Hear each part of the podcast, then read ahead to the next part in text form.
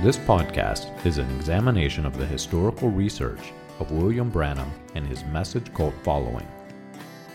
William Branham was a minister in the gambling town of Jeffersonville, Indiana, just across the river from Louisville, Kentucky, as early as 1933.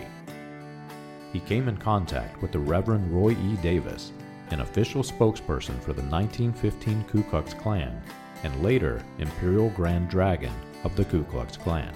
Davis introduced Branham to the Pentecostal faith and the art of faith healing, which would later be introduced into Branham's stage persona as he took his place among the evangelists in the post World War II healing revival. Branham is credited by some as being a catalyst for the Latter Rain movement and Jim Jones of People's Temple. This podcast is not sympathetic to the views of the Ku Klux Klan that William Branham held, but it is disturbing and warrants research. This podcast is an examination of that research. You can find more about this research and other topics on the website william-branham.org. Join us as we turn back the pages of time and examine the controversial issues of William Branham and his message.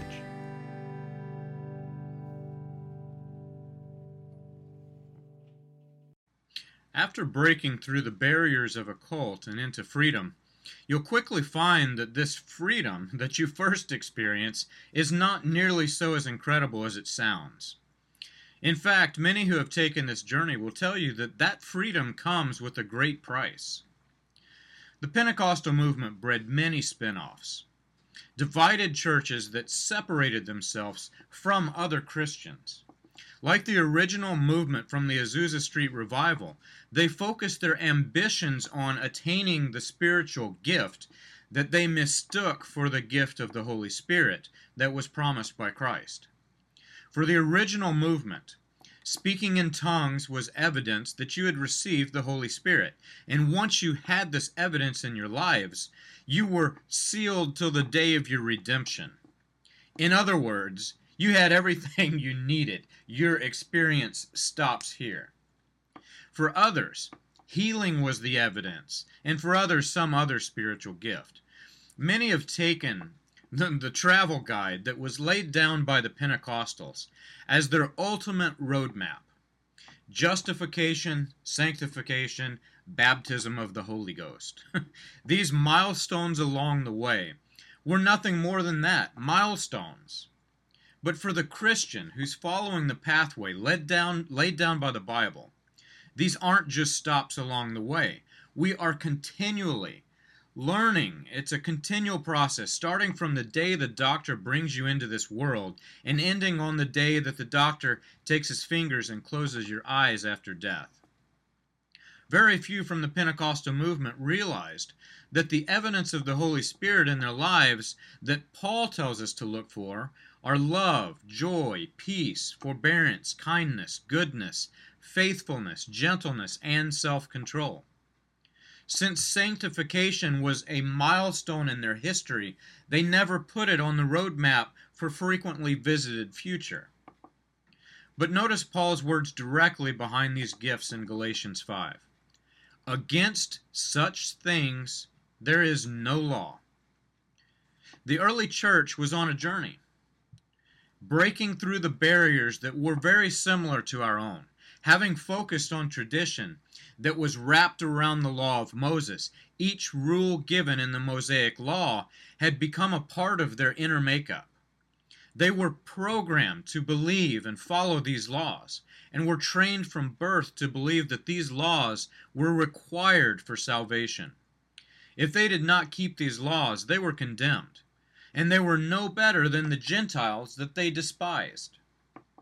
But Christ came to fulfill the covenant that included that law as their requirement for salvation. No longer were the children of Israel to be a race of works righteous faith. They were all given the power to break through those barriers into freedom in Christ. All law is fulfilled by love and the many laws that they had did not produce perfect love. They were under examination in the scriptures to show us their weakness. Christ came to show this weakness and how works righteous faith actually produced the opposite of love. But like we see today, men bound by tradition were not able to see and understand that the gift that God was giving them was far greater. As they continued in their journey from law into grace, many there were many laws that they tried to bring with them.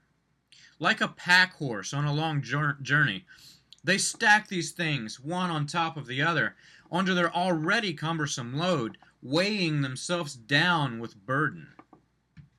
If we continue Galatians chapter 5 into chapter 6, we see what Paul reminds us when he says, Against such things there is no law. Paul says this those who want to impress people by means of the flesh are trying to compel you to be circumcised.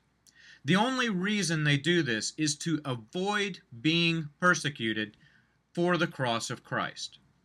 Not even those who are circumcised keep the law. Yet they want you to be circumcised so that they may boast about your circumcision in the flesh. May I never boast except for the cross of our Lord Jesus Christ, through which the world has been crucified to me, and I to the world. Neither circumcision nor uncircumcision means anything. What counts is the new creation, peace, and mercy to all who follow this rule, to the Israel of God. Notice the reason that the people tried to carry the law of circumcision with them. The only reason they do this is to avoid being persecuted for the cross of Christ, is what Paul says. The cross of Christ removed all of these burdens, and it paid the penalty for the breach of the old covenant that included the law.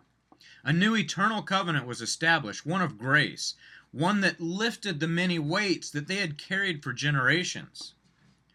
But there were many who were still inside those boundaries. And to the Jew who remained behind those boundaries, refusing Christ, these new Christians were using the cross to break all the rules.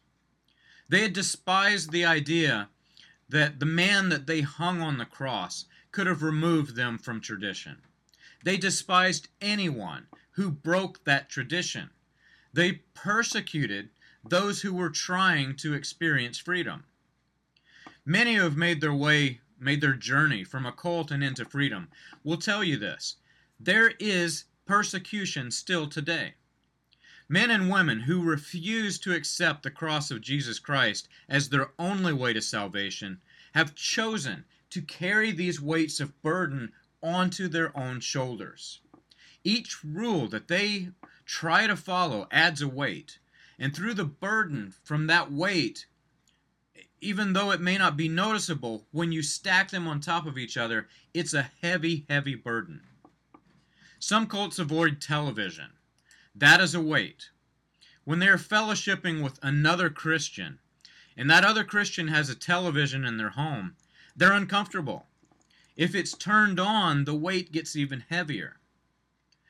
One cult does not believe in drinking coffee. Passing by a coffee shop in a mall brings an uncomfortable weight. Another refuses to enjoy sports. A walk in the park is uncomfortable for them. Several adhere to a dress code. A walk in the grocery store places you around several people who are specifically denying your faith. Some of these weights are burdens against something that is so common that it's difficult to even leave your house without feeling that burden. Many of these things are unnecessary weights. Many of them produce scorn instead of love. These weights, the weights that do not produce scorn, have absolutely nothing to do with your love of God or your fellow man, and they cannot be found in Scripture. Those escaping the cult realize this. But like the men and the women, bringing their tradition into early Christianity for fear of persecution.